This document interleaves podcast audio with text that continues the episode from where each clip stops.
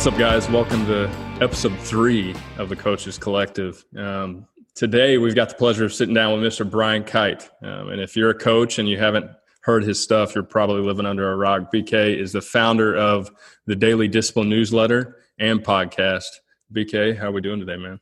We're doing good. It's good to be with you guys. And uh, uh, fired up to episode three, right? I feel like like you know that's baseball reference, different sport, right? We're in the cleanup spot. Uh, I don't know that I ever batted in the cleanup spot because I don't think I was that good at baseball, but I'll take it here, and I'm ready to you know throw some heaters and let's see if we can get on base. Let's go. Awesome. Ground floor. Hey, well, obviously, well, what we're trying to do here at the Coaches Collective, you're a guy that was on top of our list that we we had to get on um, when it comes to discussion surrounding culture, leadership, discipline. So once again, thank you. Um, and we will, with that, we're going to jump right in, man. Um, like I said, throw some heaters here. So to kick it off, and it's something that we've talked about before and we've heard you talk about recently.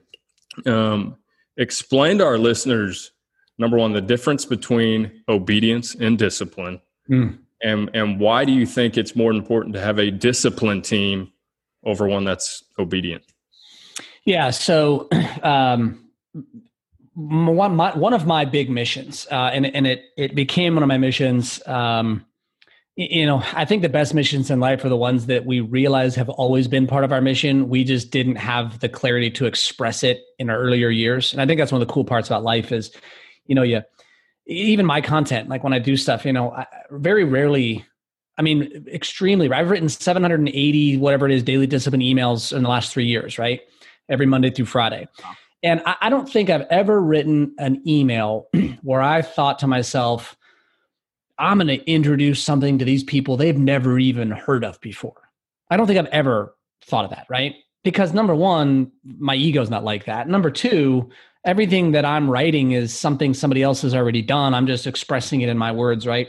And number three is I, I think generally speaking, like if you look around at people, like almost everybody is good. Mm.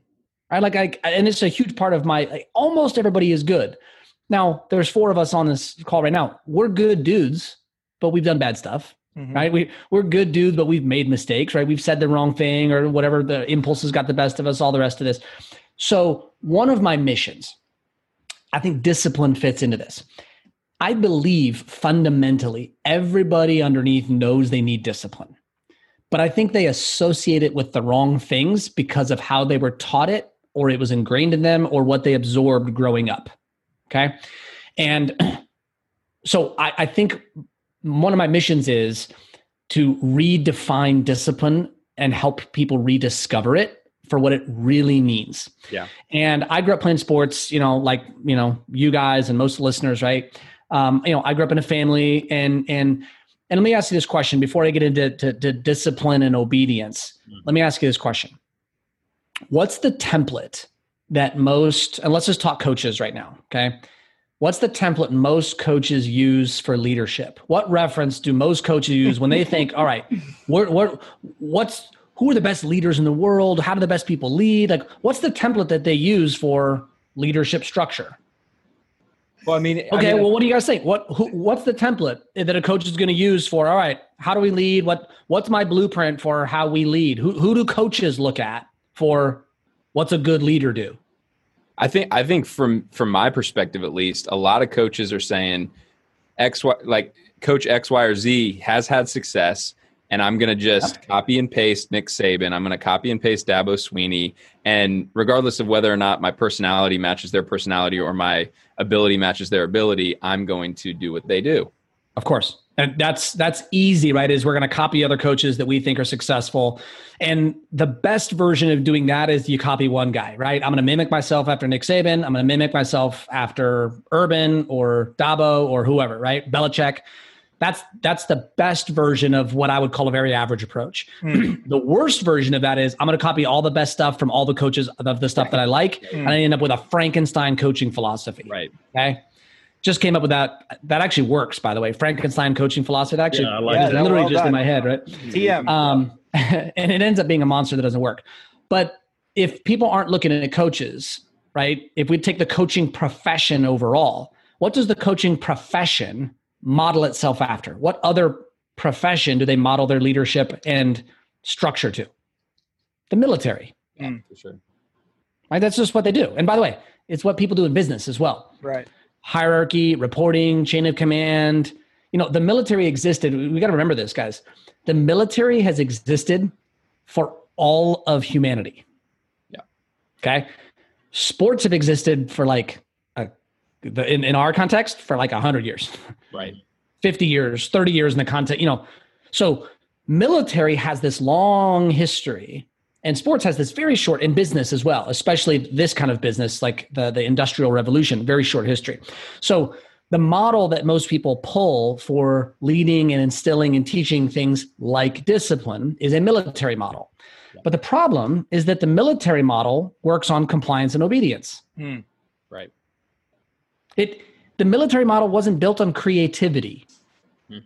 Freedom of expression it wasn't it wasn't built on letting people make decisions on their own So true. which is the model we need in sports Mm. right so the difference is this obedience is following someone else's authority there's a time and place for that would you all agree Yeah. Absolutely. I, like we in the pre-show, right? My my four year old son was just on here talking with us. At, at four, I want my son to be obedient at certain times and in certain environments. Like we're not having a conversation of you making your own decisions, and we have that we have a talk all the time, right? It, we're not debating this. Like this isn't your call. This is a moment for obedience. Right. But but my son is going to grow up and he's going to be my age one day. And when he's my age at 38, I don't want him to be obedient. Mm. He's got to be his own dude. Mm. In that moment, what do I want him to be? I want him to be disciplined. And, and this is the difference between discipline and obedience. Obedience is you are following somebody else's authority. Discipline, you are making your own choice. Mm. Now, like all things in life, there's crossover. can you be disciplined and obedient at the same time? Of course you can, right? It's when I'm going to follow your authority by choice, Yeah. which we all do, Totally. right? But are there times where disobedience is the discipline choice? Yep. Yeah. When what? When authority is unethical, when authority is immoral, when authority is doing the wrong thing. I mean, you look at like look at the social history of our country, right? Like this civil disobedience. Like it's the discipline choice, right? Like when when you know World War II, and you look at you know what the Germans did, all we needed was some people to be disciplined enough to be disobedient to the commands of. So when you look at like the biggest atrocities, the biggest atrocities happen when what? When somebody is Right. overly obedient and under disciplined. Mm-hmm. Yeah. Wow. So like again, I, we Mhm. elevated this above coaching pretty quick here, right? But but now let's bring it back to coaching. Right? I coached, I played. When I coached, if I had players who had too much obedience and not enough discipline, here's what happened. They played slow and when things got tense and the pressure was on, they looked to the sideline for what to do. Yep. And we got our ass kicked and we lost. Mm. right. Right? Like I played with guys like that. They didn't have discipline, they had too much obedience. And as soon as it came like, hey, you got to make like this is why teams break down a two minute drill. Like in two minute drill, like I need you to know what to do. Mm-hmm. Yep. So is why Tom Brady's the GOAT. Like Yep.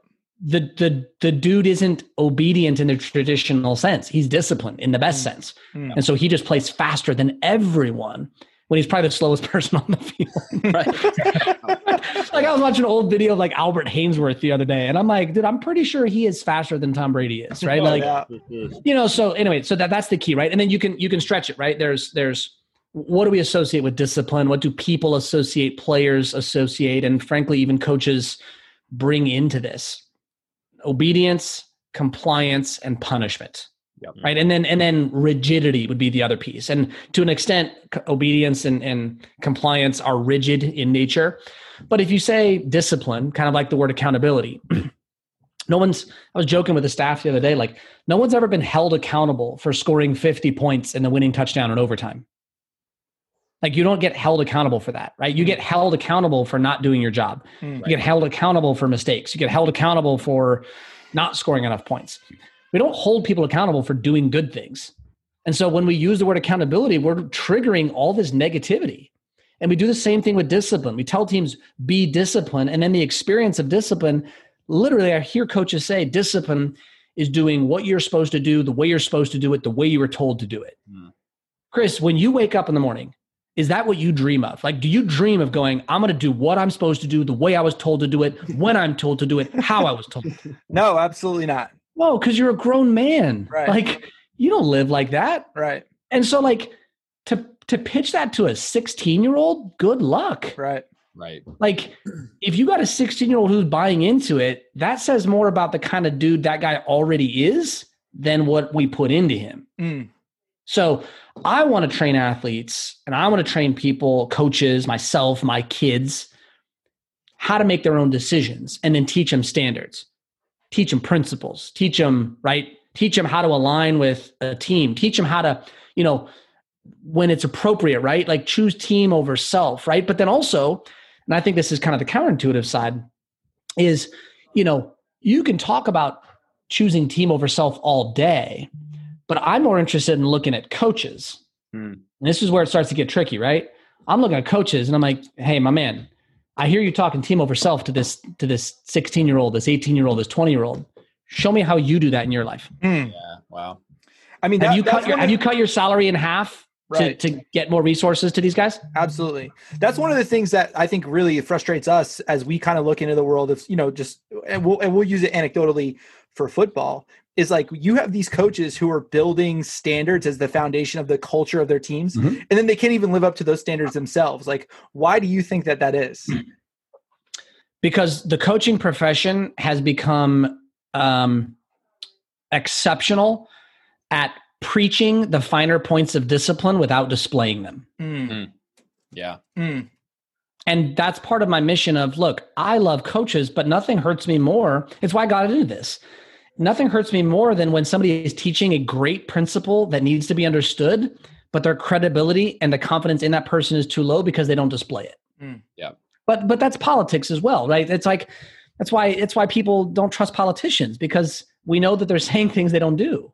Right. And so, you know, when a coach comes out and wants credibility because they're the head coach, I don't believe in that. mm, Because right now, for you listening to me, you know, I work with, you know, I got my shirt on right here. Like I'm, you know, this is a this is a pro baseball team, and it's they're, they're I work with pro baseball teams and NFL teams and college football teams and that have won national championships. Okay, so you listen to me because the the the, the people who are the best in the world at this, they trust me to advise them. So you listen to me. mm, You would never do that. Like that's wild. mm, mm, That's wild. mm. So if you walk out and go, I'm the head coach, do what I say, listen to me, why does your title mean anything? Mhm. Like, I want to know who you are. Right? That's an earned quality, not a title. Because if it's a title, well, shoot, I'm CEO. Do what I like. No way. I would never ask that. So, same thing, right? Like, I have to earn that credibility and who I've worked with. And I, and I, when I'm with a client and when I'm on, you know, a, a show like this, I put myself on the hook first, right? Because I, I don't want to teach a principle to you that I'm not living myself. Mm. And so here's how I think of this I do not have credibility with you until I have earned it by bringing value to you in a way where you are better because of what I have said and done here. Hmm. Right? You don't care how good I was with the staff I worked with this morning that you weren't there for. You Right. don't care about, you know, work with Urban Meyer or Chris Petersen or or anybody else. You don't care about that because my work with them doesn't mean anything to you unless what I do with you makes a difference for you. Does that make Mhm. sense? Mhm. Yeah. Yeah. Otherwise, I'm just otherwise I'm just bragging and name dropping. Mm. Like I've worked, you know, we worked at San Jose State, you know, for three years, and they went one and 11, one and eleven, you know, three and eight, and then this year they go six and zero. Like I love the work with the one and eleven dudes. Mm. I love that because like it's not about cred. It's about helping that team be the best it could possibly be. And then when it gets the hardest, they're at their best. But that's because it was valuable to them. So I'm always on the hook for value to the person in that moment. And I think as coaches, we need to stay in that spot. Yeah. It's not about my record. Right. It's not about, here's why I got in the game, guys. I got into the game because I saw too many coaches when I was coming up. And I had, I didn't have any like, like bad experiences or bad people, but here's what I had. I got a lot of great coaching, but I also got a lot of very average coaching. And the average coaching that I got, it tended to come from, and then obviously in this space, it was all guys, right? It it was guys who had been coaching for a long time, 15 plus years, who were career 500 or worse, who had won almost no championships or none at all, and they had big egos who were command and control guys. Mm. Mm-hmm. And as a player, I looked at that and I go, hold on a second. I'm trying to compete. I'm trying to be great. I'm trying to like win. Cha- I'm I, I, you know, I'm young and I have my my flaws, but I want to be great. Mm. And then here's a guy who's never won anything in 20 years, and he's got a big ego, and he's telling me, "Shut up, players play, coaches coach." Right. Yeah. It's just like I looked at that and I'm like, that that can't be the bet. Like that can't. How can we be career 500 20 years in and have a big ego? How could that happen? like I was blown away. And you know, and I was 20 at the time when I saw this, right? And so that's that was where the spark for this got in of like who and my idea was this, who's coaching the coaches? Mm. Mm-hmm. Yeah. Who if we believe in coaching players hard, love that, love it. Who coaches you hard? Mm-hmm. Yeah. Right? Like who rips you when you have a bad day on the field? Who rips you when you lack empathy for an athlete? Mm. Who shows you your game film and says, What was that effort? you know better than that. Look at what you just did with this parent. How could you possibly expect to be a championship coach with that level of effort with the parent? Yeah. That'll never work. Like, who amazing. does that for you? Amazing. That's amazing. And, you know, again, if you don't believe in doing it with the athletes, well, then don't do it for you. Mm-hmm. But if yeah. you believe that the athlete needs that to get that set of eyes, then my next question is who is that for you? Where do you get it? And are you training your craft as hard as you expect your athletes to train their craft yeah. and not just by yourself grinding? Mm-hmm. Yeah, for sure. No, well, no anyway, not that I have strong opinions on that stuff, but ah, you know, we love, you know. We, love it. We, can, we can go all day on that. Yeah, we, we can talk about this all day. I think. I feel like I need Venables get back coach right now on the sideline. That's bring him on here. Bring him on. Well, BK, we, one of the things that obviously stood out so much to us was was this idea of obedience versus discipline. But I want to zoom in on kind of the individual level because mm-hmm. you, you talked about coaches. Let's let's talk about athletes though. Like there is a constant supply of young men who desperately want to get on the field who will do anything to gain the approval of these coaches. That's how you get a big ego if you're a 500 coach. Like we we have all felt that power dynamic even as young coaches that you know, it, this kid wants to play and I hold the keys to the kingdom. And so I do have power over him in that in that interaction. And so one of the things that I really wanted to to get your perspective on was and this is something I really struggled with as a player, as somebody who always tried to do kind of what I was told and and always compete as hard as I could in whatever I was asked to do. Yeah. But then I went from that compliant kid who was, you know, 22 years old playing college football and all of a sudden I'm an adult and having to transition like in some ways it was nice for somebody to hand me my workout card and i went and did the workout as hard as i could. And sometimes it was kind of nice for somebody to tell me this is what you need to eat. And then i'm an adult and now i have to internalize all these things and i don't have the tools in my toolbox to actually be a disciplined person. And those first years out were really hard for me. Like how do we prepare these kids to not just listen to what we say but build those tools in their toolbox to be successful people beyond our program well, I mean, I there's there's a lot in there, um, and you know, I think the first part is you know credibility building, um, vulnerability, disclosure. Um, you know, I was super disciplined as an athlete, and not even remotely disciplined as a student. Mm. Yeah, not in high school, not in college, right? Um, and I wasn't a I wasn't a poor student. I was a bad student. Right. Like I, I could afford to be a bad student because I was smart enough to get by without having to try hard. I was one of those guys. Right. Everybody is who they are. I was smart enough in college. I didn't have to try hard to get grades that passed. That was just who I am. Okay. Um, looking back, you know, it's not so much that I missed opportunity, although I did. Um, and I did okay afterward. I just never cared about the grade. Um, but what I really missed was I missed the development. And so, Dan, like you were saying, right? Like I didn't develop as much as I could have for myself yeah. in those four years of college. I lost ground my first few years out of college because I, I did the catch up development yeah. in the real world, right? And it was more painful than it needed to be. So that's number one.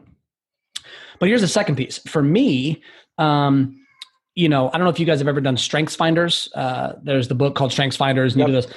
Yeah. I, I just looked at it the other day. uh, and you know it gives you like your top five strengths and then now it like you're supporting your supporting fives you get 10 there's like 36 or something like that discipline is like 34th or 35th out of 36 strengths for me mm. so for me discipline is a completely learned ability mm. like, like i barely have an ounce of natural discipline in my body mm. which i think is really cool because for me i don't view discipline as my lead i view discipline as the the accelerator for all the stuff i'm good at right? Like I'm not naturally good at discipline, but learning discipline has made me better at all the stuff I am naturally good at, which mm. is what I view it is, right? A disciplined act is its own reward as long as it's pointing in the direction of where I want to be going. Yeah. So, you know, I think a couple pieces, Dan, about, you know, again, with that context, I think a couple pieces about what you're describing that makes sense. you know, if we think somebody has a good runway, we want to capture and maximize that potential, right? Is, you know, I believe that I was a D3 guy. Where, where'd you play, Dan? I played at Davidson College. Yeah, so right up right up the road here for me, right? you know, I believe in maximizing potential, right? I, I wanted to play. Um, I was I was fortunate enough to start uh, for four years in D three, and you know we won a conference championship and had a ton of fun and a blast, and my best friends ever, right? my experience would have been different if I would have walked on someplace. So I, I believe in competing at the highest level you possibly can, but being in the game, right? That's yeah. what I believe in. Mm. Um, but I also know I also knew this about my life. I knew where my career was going to end. Yeah. Right. And even if I didn't know where it was going to end, I knew that it was going to end. And so I always had a view of you talk about the keys to the kingdom. I always had what I think was a was a proper and healthy view of what was the kingdom. To me the field was never the kingdom. It was just the right. playing field at the moment. So I think as coaches one of the things that we can do is show them that there's a much bigger kingdom than the football field no without diminishing the football field in any way. And this is why athletics are so great. I, I was just on a podcast the other day and and I was I was drawing a comparison to why like why do we love sports? Like why why is football or any sport, right? Why is it why do we why why do a hundred thousand people pile in? Why is it that, you know, Chris, who's who's your team? Like who like who's the team that you are like your allegiance is to that team. Who's yours? Northwestern University, where I played. Northwestern. Okay. So, you know, it doesn't happen a ton because Northwestern plays a certain brand of ball, right? But do you enjoy the games where Northwestern wins 40 to 3 or do you enjoy the games where they win 20 to 17 more? Which one do you win? Which one do you enjoy more? 40 to 3. You enjoy the 40 to 3, right? Yeah. but at a, but at some point, right? At some point, you watch that 40 to 3 game, the intensity of that game drifts after a while, right? Of course. Right. Yep. The, the 20 to 17 game, you are hanging on your seat and you're there. You don't remember many 40 to 3 games for Northwestern, but I bet you remember the close ones. Of course. Right? Why? Because it's life and death in mm. that moment. It's mm. life and death. Not real life and death, manufactured life and death. Mm-hmm. Right? right? When when they win and it's like it's like we're hanging on the edge it makes us feel alive mm. and when they lose in that moment like we're it's like it feels like we're crushed right like it's just like oh mm. and so sports are cool that way but what happens when we build the wrong relationship with it we think it's actual life and death mm. mm-hmm. and this is where young people young athletes high school in particular right it's like their world ends yeah or their career ends whatever and it's because it's the only kingdom we're looking at mm-hmm. and so we, we we like all of life right there's this there's this combo of things that we need to hold at the same time that feels like they're opposite ends of the spectrum I want you to care deeply about your teammates and this game. And I want in football, right? I want you to sacrifice your body. I, I played I played high school ball. I think at like 145. I played college ball at 180. I like, you know, I, I, was not winning physical matchups head to head, but I was getting in as many as I could. Mm. You know, and I was fortunate; I never had any major serious injuries. But I mean, it was like it's a big deal, right? Like I played, t- you know, as a safety and tailback. Like it's sacrificing your body to go take down a 210 pound back. It's dangerous. Right. Mm. It is. Mm. Like if if you want safety, don't play football. Like this is how it is. Like right. don't play a sport if you want safety. Like this is what it is. Let's make it as safe as we can. But you play football, you're going to get injured. It's just how it goes. Okay. Right like we want to sacrifice for that and we want everything But I, at the same time, at the same time, I need you to understand the world is bigger than football. Yeah. And I need you to understand that who you are is more important than how you perform. Mhm. Are those two linked? Yeah. But they're not the same. Right. And at some point, like I didn't, my, my career ended. You guys ready for this? You guys will appreciate this. We lost in the second round of the playoffs. Get this, right? Played, I played safety. We gave up 60 yards and zero points in my last college football game, and we lost 14 to 7. Oof. KOR on the opening kick and a sack fumble return, and our our team turned it over seven times. Our quarterback, my best friend, best man, uh, he got a concussion. I mean, we played the, we played the game of our lives, and we hmm. lost, and my career was over. Boom, right? Hmm. I didn't shed a tear. But like I, I got emotional when I saw my parents and like my career was over and this whole journey we'd gone through. I got I got a little emotional, but like I didn't shed a tear because here's why. Because I had this view of I love football so much, but football was always going to end Mm. and my life was bigger than football. And so I was able to have this and I and I extend this out, you know, and I extend this out, you know, my my my dad was diagnosed with stage 4 prostate cancer in April, literally like a week after we shut down um uh in COVID uh you know back in 2020. Man. And I always knew to E plus R equals O, right? I always knew the E of somebody getting sick, something like that, like something was going to happen. It was going to be me, my wife, my kids, my dad, my brother. Like it was going to be somebody. Um, and when I got that call from my dad, I was like, in my head, I'm like, oh, this is what it was. Like it was my dad. Hmm. But my view of death is very similar to, and life, right, is very similar to that of football.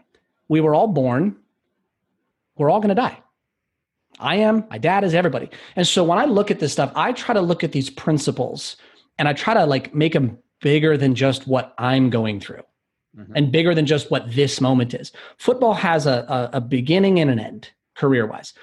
Games have a kickoff and they have a close, and somebody wins and somebody loses. My elation is balanced by your, you know, I'm a Buckeye. You were right. We Big Ten championship, right? Mhm. Somebody wins, somebody loses. Like, you know, I sent Coach Fitz a message after. I'm like, dude, what? Like, I think that was the, one of the best teams he's ever had. Yep. Like that team was so impressive. Like so impressive. Um, and so everything has this has this this you know duality to it, if you will. And I think that if we can teach people how to compete well, whether they're winning or losing, how to compete hard even while they're losing, if we can show them that that the kingdom is not you know sweeps and cover two and three technique right the kingdom that, like that's just a microcosm of life Yeah. which is i think what we always try to do you know but I, I think i think showing them that you know the deepest stuff is represented in this great game and then showing them and bringing them up to and talking about these bigger pieces you know and you know what's bigger than life and death right like i Mm. mean that's the biggest Mm. And I, and I think this game is one that uniquely teaches how to process that and then everything that happens in between. I, I, I think that's what that's a huge part of what this game is for. Yeah. At least it was for me. Without a doubt. Incredible. Um, Brian, switching gears here a little bit. So, all three of us, we we all had the chance um, to become head coaches when we were in our early twenties. I was 24. Dan, you were like 19. I mean,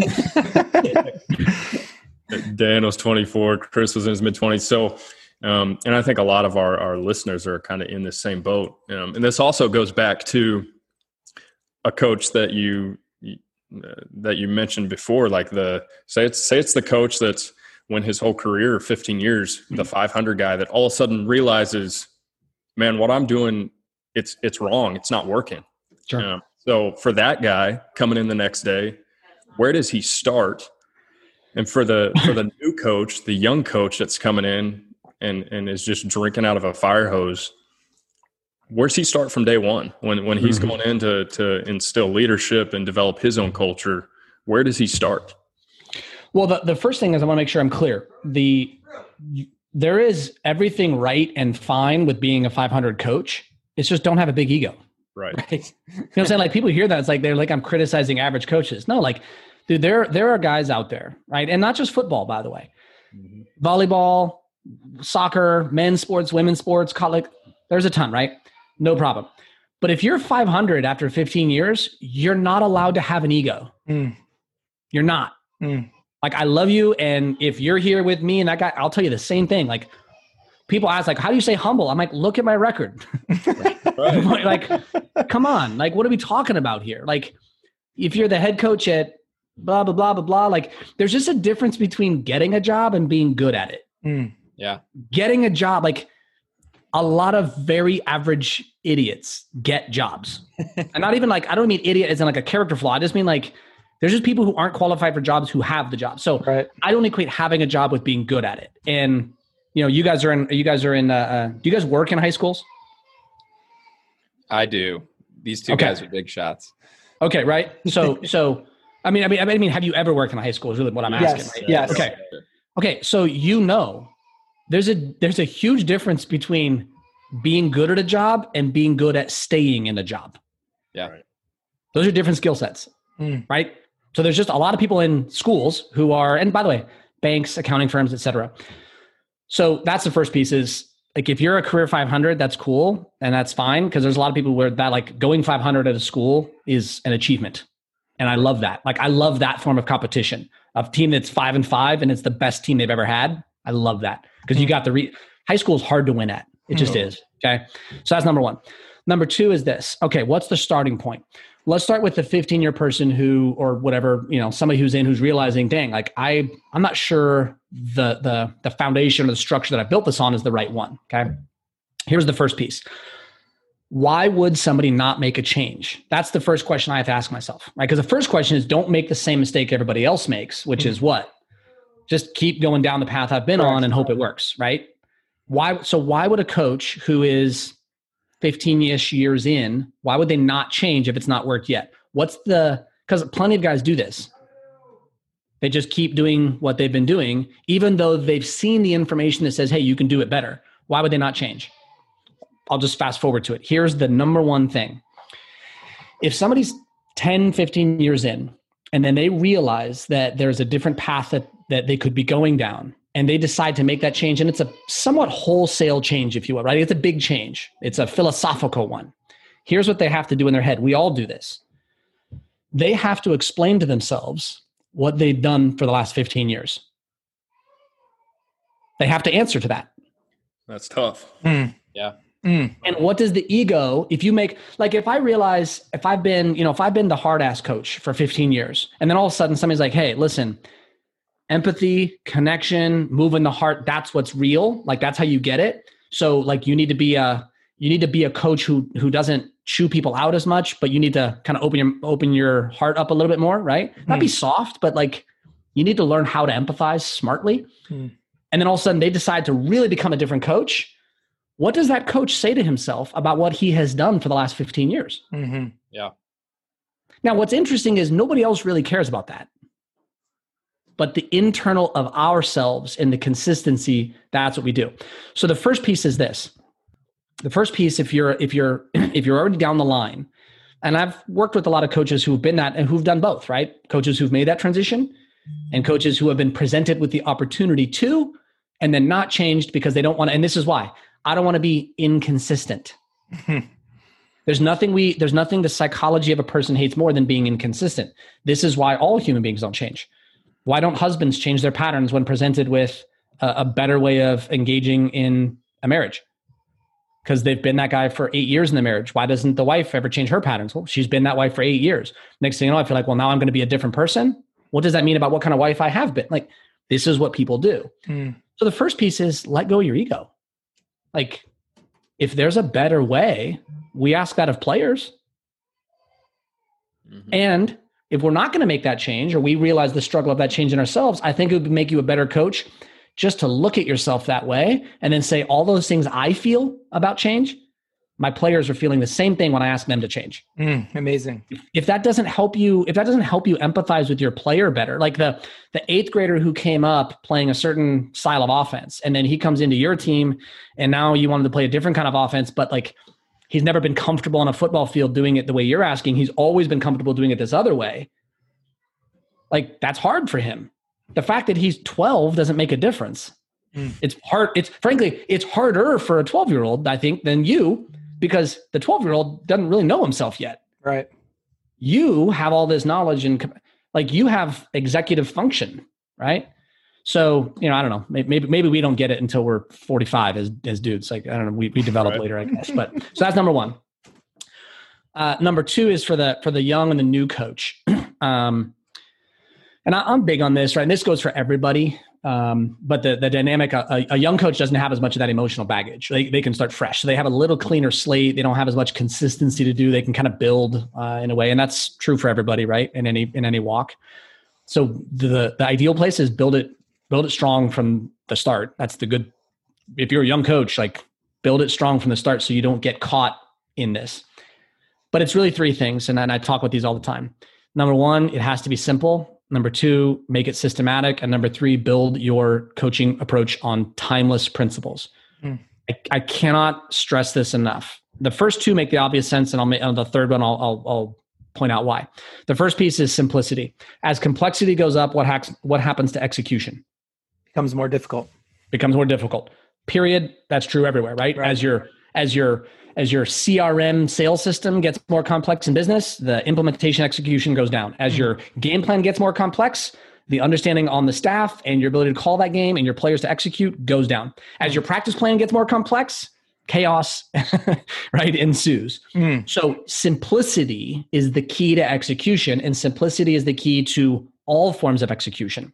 If I want to empathize, I need the simplest possible way to do that. Mm. Now, it has to be the simplest way that works, right? So that's the that's the first piece is build everything on simplicity.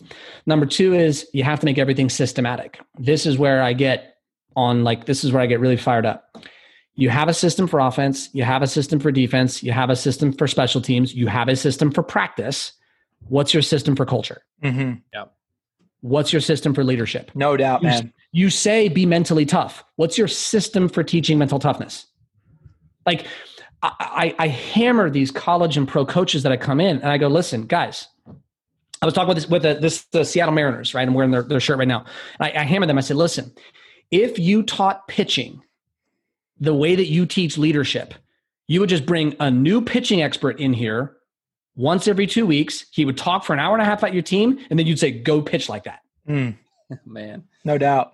No doubt. And you'd be the and you'd be the worst team in baseball. And I still I tell the same thing to, you know, every football team I'm in front of. I'm like, look, if you just bring in speakers and have them talk at the team and then give them a book, if you coached any part of the game that way, you would suck. Mm-hmm. Right. Right. Like you wouldn't expect them to go out and execute in a three hour window, but then you teach mental toughness like that. And then you expect players to make phenomenal decisions at 16 years old in the hardest moments of their life. And then right. you judge them for being millennials when they don't. Yep. Absolutely. What?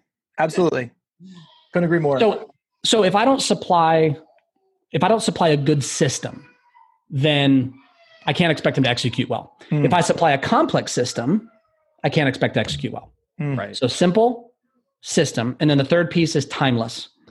And this is the one that I'm really big on. And this is ultimately what I do, um, what I feel like is sort of my unique uh, element of this. The, the principles that are the most reliable are the ones that have been around the longest. Mm-hmm. The principles that are the least reliable are the ones that are written in books that were published this year. Because, you know, like Derek, books that were written in the last two or three years, they were designed to do one thing sell. Mm. Yep. And the ones that sold the best sold because they were popular, not because they were accurate and effective. Mm. But if a book has been around and the content has been around and useful for 500 years, what can we count? What do we know about the information in that book?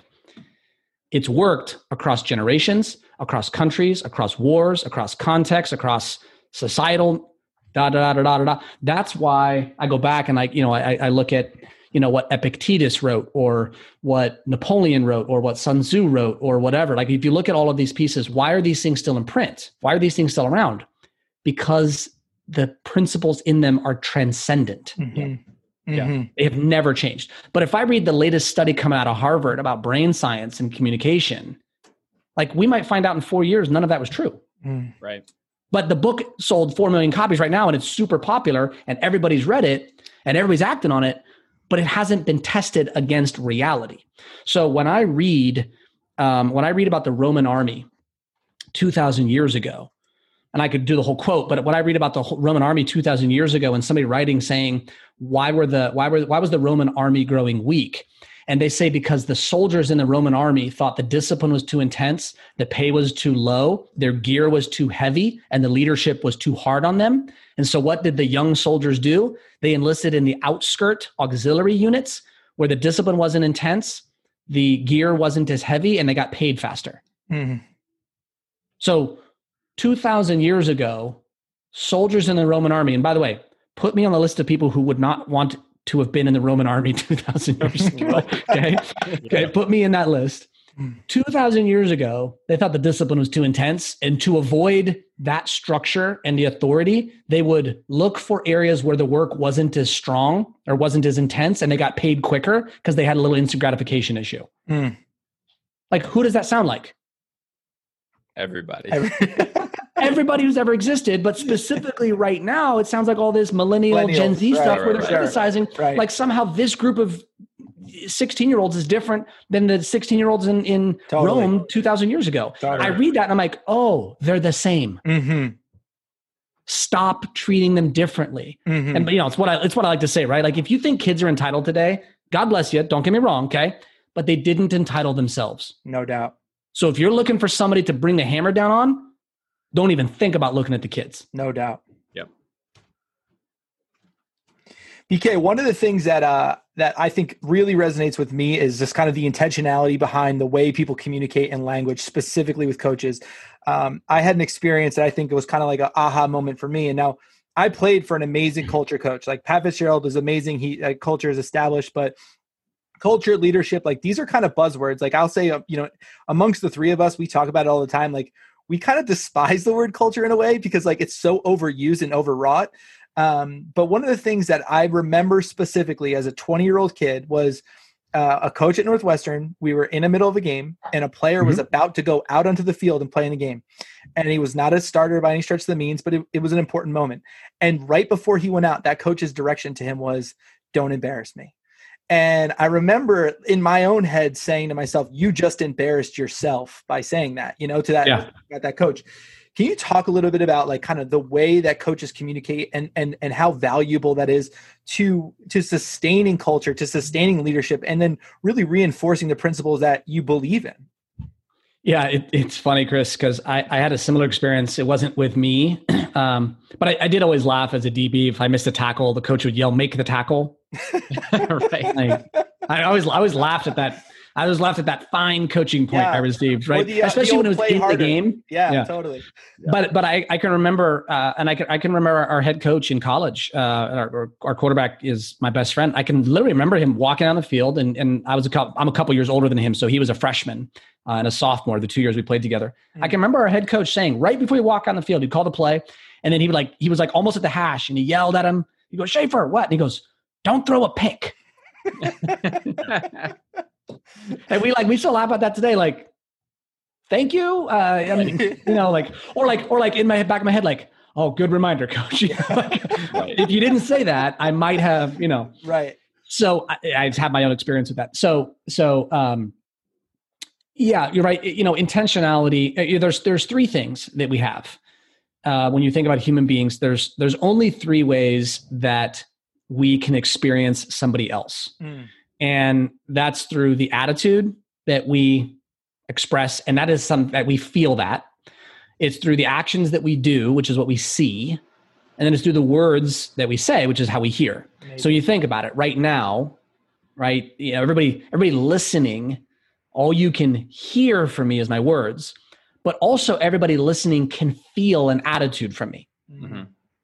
Now, we don't know how that happens or why, but for whatever reason, the tone of my voice, the expression, the energy in it, the speed, you pick up energy, right? Yeah. And for you listening right now, like you either like that energy or you don't. Mm-hmm. Like that energy either meets you in a good place or it doesn't. And there's nothing I can do to make everybody like my energy. I got to bring the energy that I think, and this is Chris, what we're talking about. I need to bring the energy on purpose and intentionally that tries to deliver an experience to you that I want you to have and meet me at. Mm. Now, if I'm skilled at that, I can do that in some flexible ways while staying true to who I am.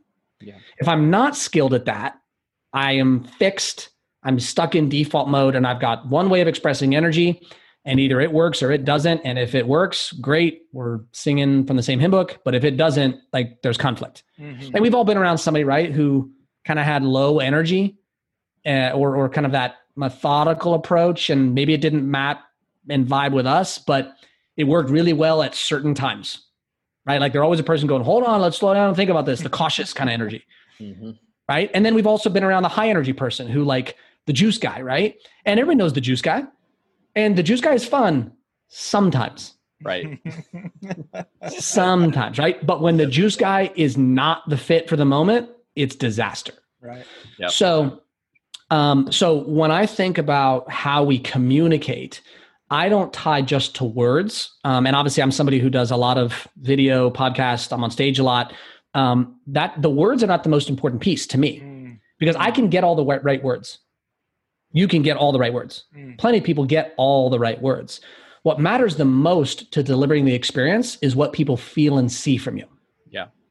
And as coaches, what are we and even in today's social media world, right? Where where we can display what's what's our default tendency as coaches between attitude, action and words? What's the default thing we go to when we want somebody to do what we're wanting them to do? What do we what do we drift to right away? Words. We drift right to words right? And at the press conferences when coaches are coming out, right? They talk about culture and what do they use? Words. And that's why culture historically has overpromised and underdelivered. Mm. I am firmly in the camp of people and in again, if you're in a if you're in a room with me with coaches and you know and you hear me like unless you're going to do all the things that culture requires, stop saying it. Right. Don't even use the word anymore. Mm-hmm. Right? Um because I know if I come in and I'm doing a keynote on culture or you know a, a, coaching staff hires me to come in and teach culture, here's what I know walking in. I know 50% of that room thinks that what I'm about to say is worthless. Mm. And uh, you know what? I, I don't blame them at all because you know why? If I've been coaching for 20 years and I've been through as many culture transformations as those coaches have been through, how many have been successful? Right. Barely any. Yep. So their track record is not great. So I wouldn't expect any cred. So for me, I, I look at the words are the easy part, and it's what a lot of coaches are doing. I think I think trying to make sure we're getting all of the right words and making that the primary focus, Chris. I think that is a way to secure ourselves on the mountain of average and kind of get caught up feeling like every other coach. Love it. But if we can match, marry, and align our attitude, our action, and our words, we've immediately put ourselves into much, much rarer crowds. Mm. Wow. Yeah. Mm. Very few people. And by the way, by the way, that's not just true of coaching. Like human beings. No doubt. Like if you can marry your attitude, your action, and your words, and it's not a complex. I mean, you think about it, like this. This is what every this is what every religion has tried to teach people. This is what every text has tried to teach me. It's whatever it's saying. What integrity. It's where we it's it's what the word integrity means. Integrity is not being right. It's not being good. It's not being ethical. It's not being any of those things. Those words do fine like discipline. Integrity is something different. Integrity means to be whole and to be aligned. Mm-hmm. like i'm looking at you guys and I, obviously i don't know you guys that well right? But dan and derek and chris like we're not the same. I promise you come live with me for a month and you're gonna be like oh that guy does some things that are not like how i would do it right? Like that's just you would, right? Like you know, like, oh, he drinks bourbon and I don't drink. Okay, like wh- whatever, right? Like or you know, oh, he says a cuss word every now and then. I don't believe that, uh, and it's like whatever. But the point is this: the point is, it's not about Dan you aligning with my beliefs, right? It's about you and your attitude, your action, and your words. Do those three things match up? In a way where you are whole and complete for who you say you are and who you want to be and the experience you want to deliver. Mm, and if yeah. you are, you are a man of integrity. If you and I happen to disagree on some things, that doesn't mean you and I have more or less integrity. It just means that we're living by some different principles. And if we're coaching on the same staff, and this is where I think it starts to get tricky, bring it back to sports. When we're coaching on the same staff or we're, we're, we're working with players, this is where I think people screw culture up the most is they try to create the same people. Mm. Yeah. They try to get everybody to buy into the exact same principles and be the same person. And more often than not, they try to make them a reflection of who they are. Which yeah. goes back to obedience and discipline. Right. And at the end of the day, Chris, I don't want you to be me. Right. I'm better at it. Right. you know, right? Uh, but also, I don't want to be you because here's why. I'm not going to make you try to be me because here's why. If you tried to make me be you, that would not feel good for me. Mm, right. So I'm not going to do that. Here's what I'm going to do. I want you to be you, Derek, you to be you, Dan, you to be you. And if we're on a team, here's what we're going to do be you, align with us. Yeah, that's mm. good. Right? Like there's six or seven, maybe three, whatever core beliefs that we are going to revolve around. They're non negotiable, right? If you're going to be on this team, you got to believe in these things and you got to hold these standards. But outside of that, be who you are. Yeah. I don't care who you vote for, who you pray to, who you want to be in a relationship with, what, right? As long as you are aligned with us, let's go. Mm-hmm. Right? You can listen to different music. I don't care. It doesn't matter because we're not, I'm not trying to build your life for you. I'm trying to help you build the life you're trying to live. But on the team, we've got to have some shared commitment to some things. And so knowing where our line for our culture is, and then recognizing that when, when is our culture best? Our culture is best when we have different people with different points of view, different approaches, bring in the best they have. Because my approach isn't best. My approach works sometimes. Hmm. And if I got four people on here and we got four different styles, here's a safe way to do it. My style is best 25% of the time. Yep. But there's 75 other percents of time where I need your contribution that you uniquely bring. Yeah. That like that's an awesome culture. And also that that's the kind of culture that people want to be around. No doubt. And the people who don't want to be around that kind of culture, I don't want to be around them and they stick out like a sore thumb and I want to help them go join the people I have to compete against. Mm-hmm. No doubt. Right? Like like if you're a complainer, I'm like this. My man, like I'm all good, but we don't complain here ever. Right? We don't blame, we don't get defensive, right? And if you want to, here's what I hope you do. I will help you find a team where you can do that as much as you like preferably a team that we compete against, because I would love for you to go join one of our competitors. right. right. And if you're one of those coaches, please go join our rival. Please bring this energy over to them. Mm. You know, like that's just, I don't think it makes him a bad person at all. And I'll never judge him. But we are going to have our shared standards. And as long as you align with our shared standards, you get to be whoever you want. Yeah. Amazing. Well, I'm going to jump in because I think you're about to answer my last question here. Um, so i mean what what we're trying to create here is just just a place where we're giving coaches tools through interviews with guys like yourself and coaches around the country where they can curate their own methods and their own culture. Because like i said before culture is different for everybody. It's it's different for everybody. There's not a copy paste but and you touched on it before there are these standards that are transcendent. So what are those? Non if you had to pick some and it's a tough question but. What are those non-negotiables? Well, I mean, you look at what what's involved. That you look at what what can we not skip in the sport or in coaching, right? So the first is uh, you have to establish what your standards are. Like you have to. If you don't establish standards, um, then who does? Mm. Right. Players. The like the group. Right. I mean, it's not even just the players either, right? I mean, shoot, if we're talking high school, the parents will establish the standards. Mm. Right right? Good luck, right? Or the players will, or the administration will, or society will, or what? Like and like the mountain of average, and and the next thing you know, people without skin in the game are going to establish the standards. Let me give an example of a very specific thing for coaches to avoid this. Coaches ask me all the time, should I involve my players in the creation of our culture and are choosing our culture standards? And the answer is absolutely not. Do not involve the players. Because here's why. If the culture doesn't work, are the players going to step up and take responsibility for the failure of the culture? No. No. No, they are not. No. Should you involve the parents? Mm. No. Nope. Okay, you should not. Should you involve your other coaches? Maybe the guys that you trust really deep, but here's the point. The point is the person who has skin in the game, who is going to be responsible for the success or the failure of it, that's the person who owns the creation of the standard. Yeah. Amazing. Yep and and if with with if you got a guy that's your that's your guy and you trust him and he's there and you're he's gonna okay then then you bring that in right? Because that guy's to own it with you. But if you got like a, just a guy on the staff and you bring it in he's like well i think we should do this. He's just putting his comments in because he wants his opinion considered and he wants to feel like he's contributed. But if it doesn't work out and people start to he's not going to come and be like hey you know that was really me. I contributed that. So you know i should be the one to lose my job because i was the one who really really fought for that. That's not going to happen. So so and then plus players rotate, right? Players players rotate out, and unless you have a transcendent athlete who commands all of that, you know it's got to be owned. So the first piece is you have to establish your standard because a standard will get established. If you don't, somebody else will, and that person will not take responsibility for it. That's number one. Number two is uh, the entire game and the entire um, uh, the entire performance and execution is built on relationships. Mm. Everything. Yep. And that gets lip service uh, a lot of times. And, and uh, you know, one of the things that breaks my heart is I I ask coaches what's been the most meaningful part of of uh, your your career. You know, the guys who've down the line, and the answer every single time, I mean, every time is relationships. Yep. Right. But when we look at how they act in the moment, look at how many things get prioritized above relationships and what goes into them.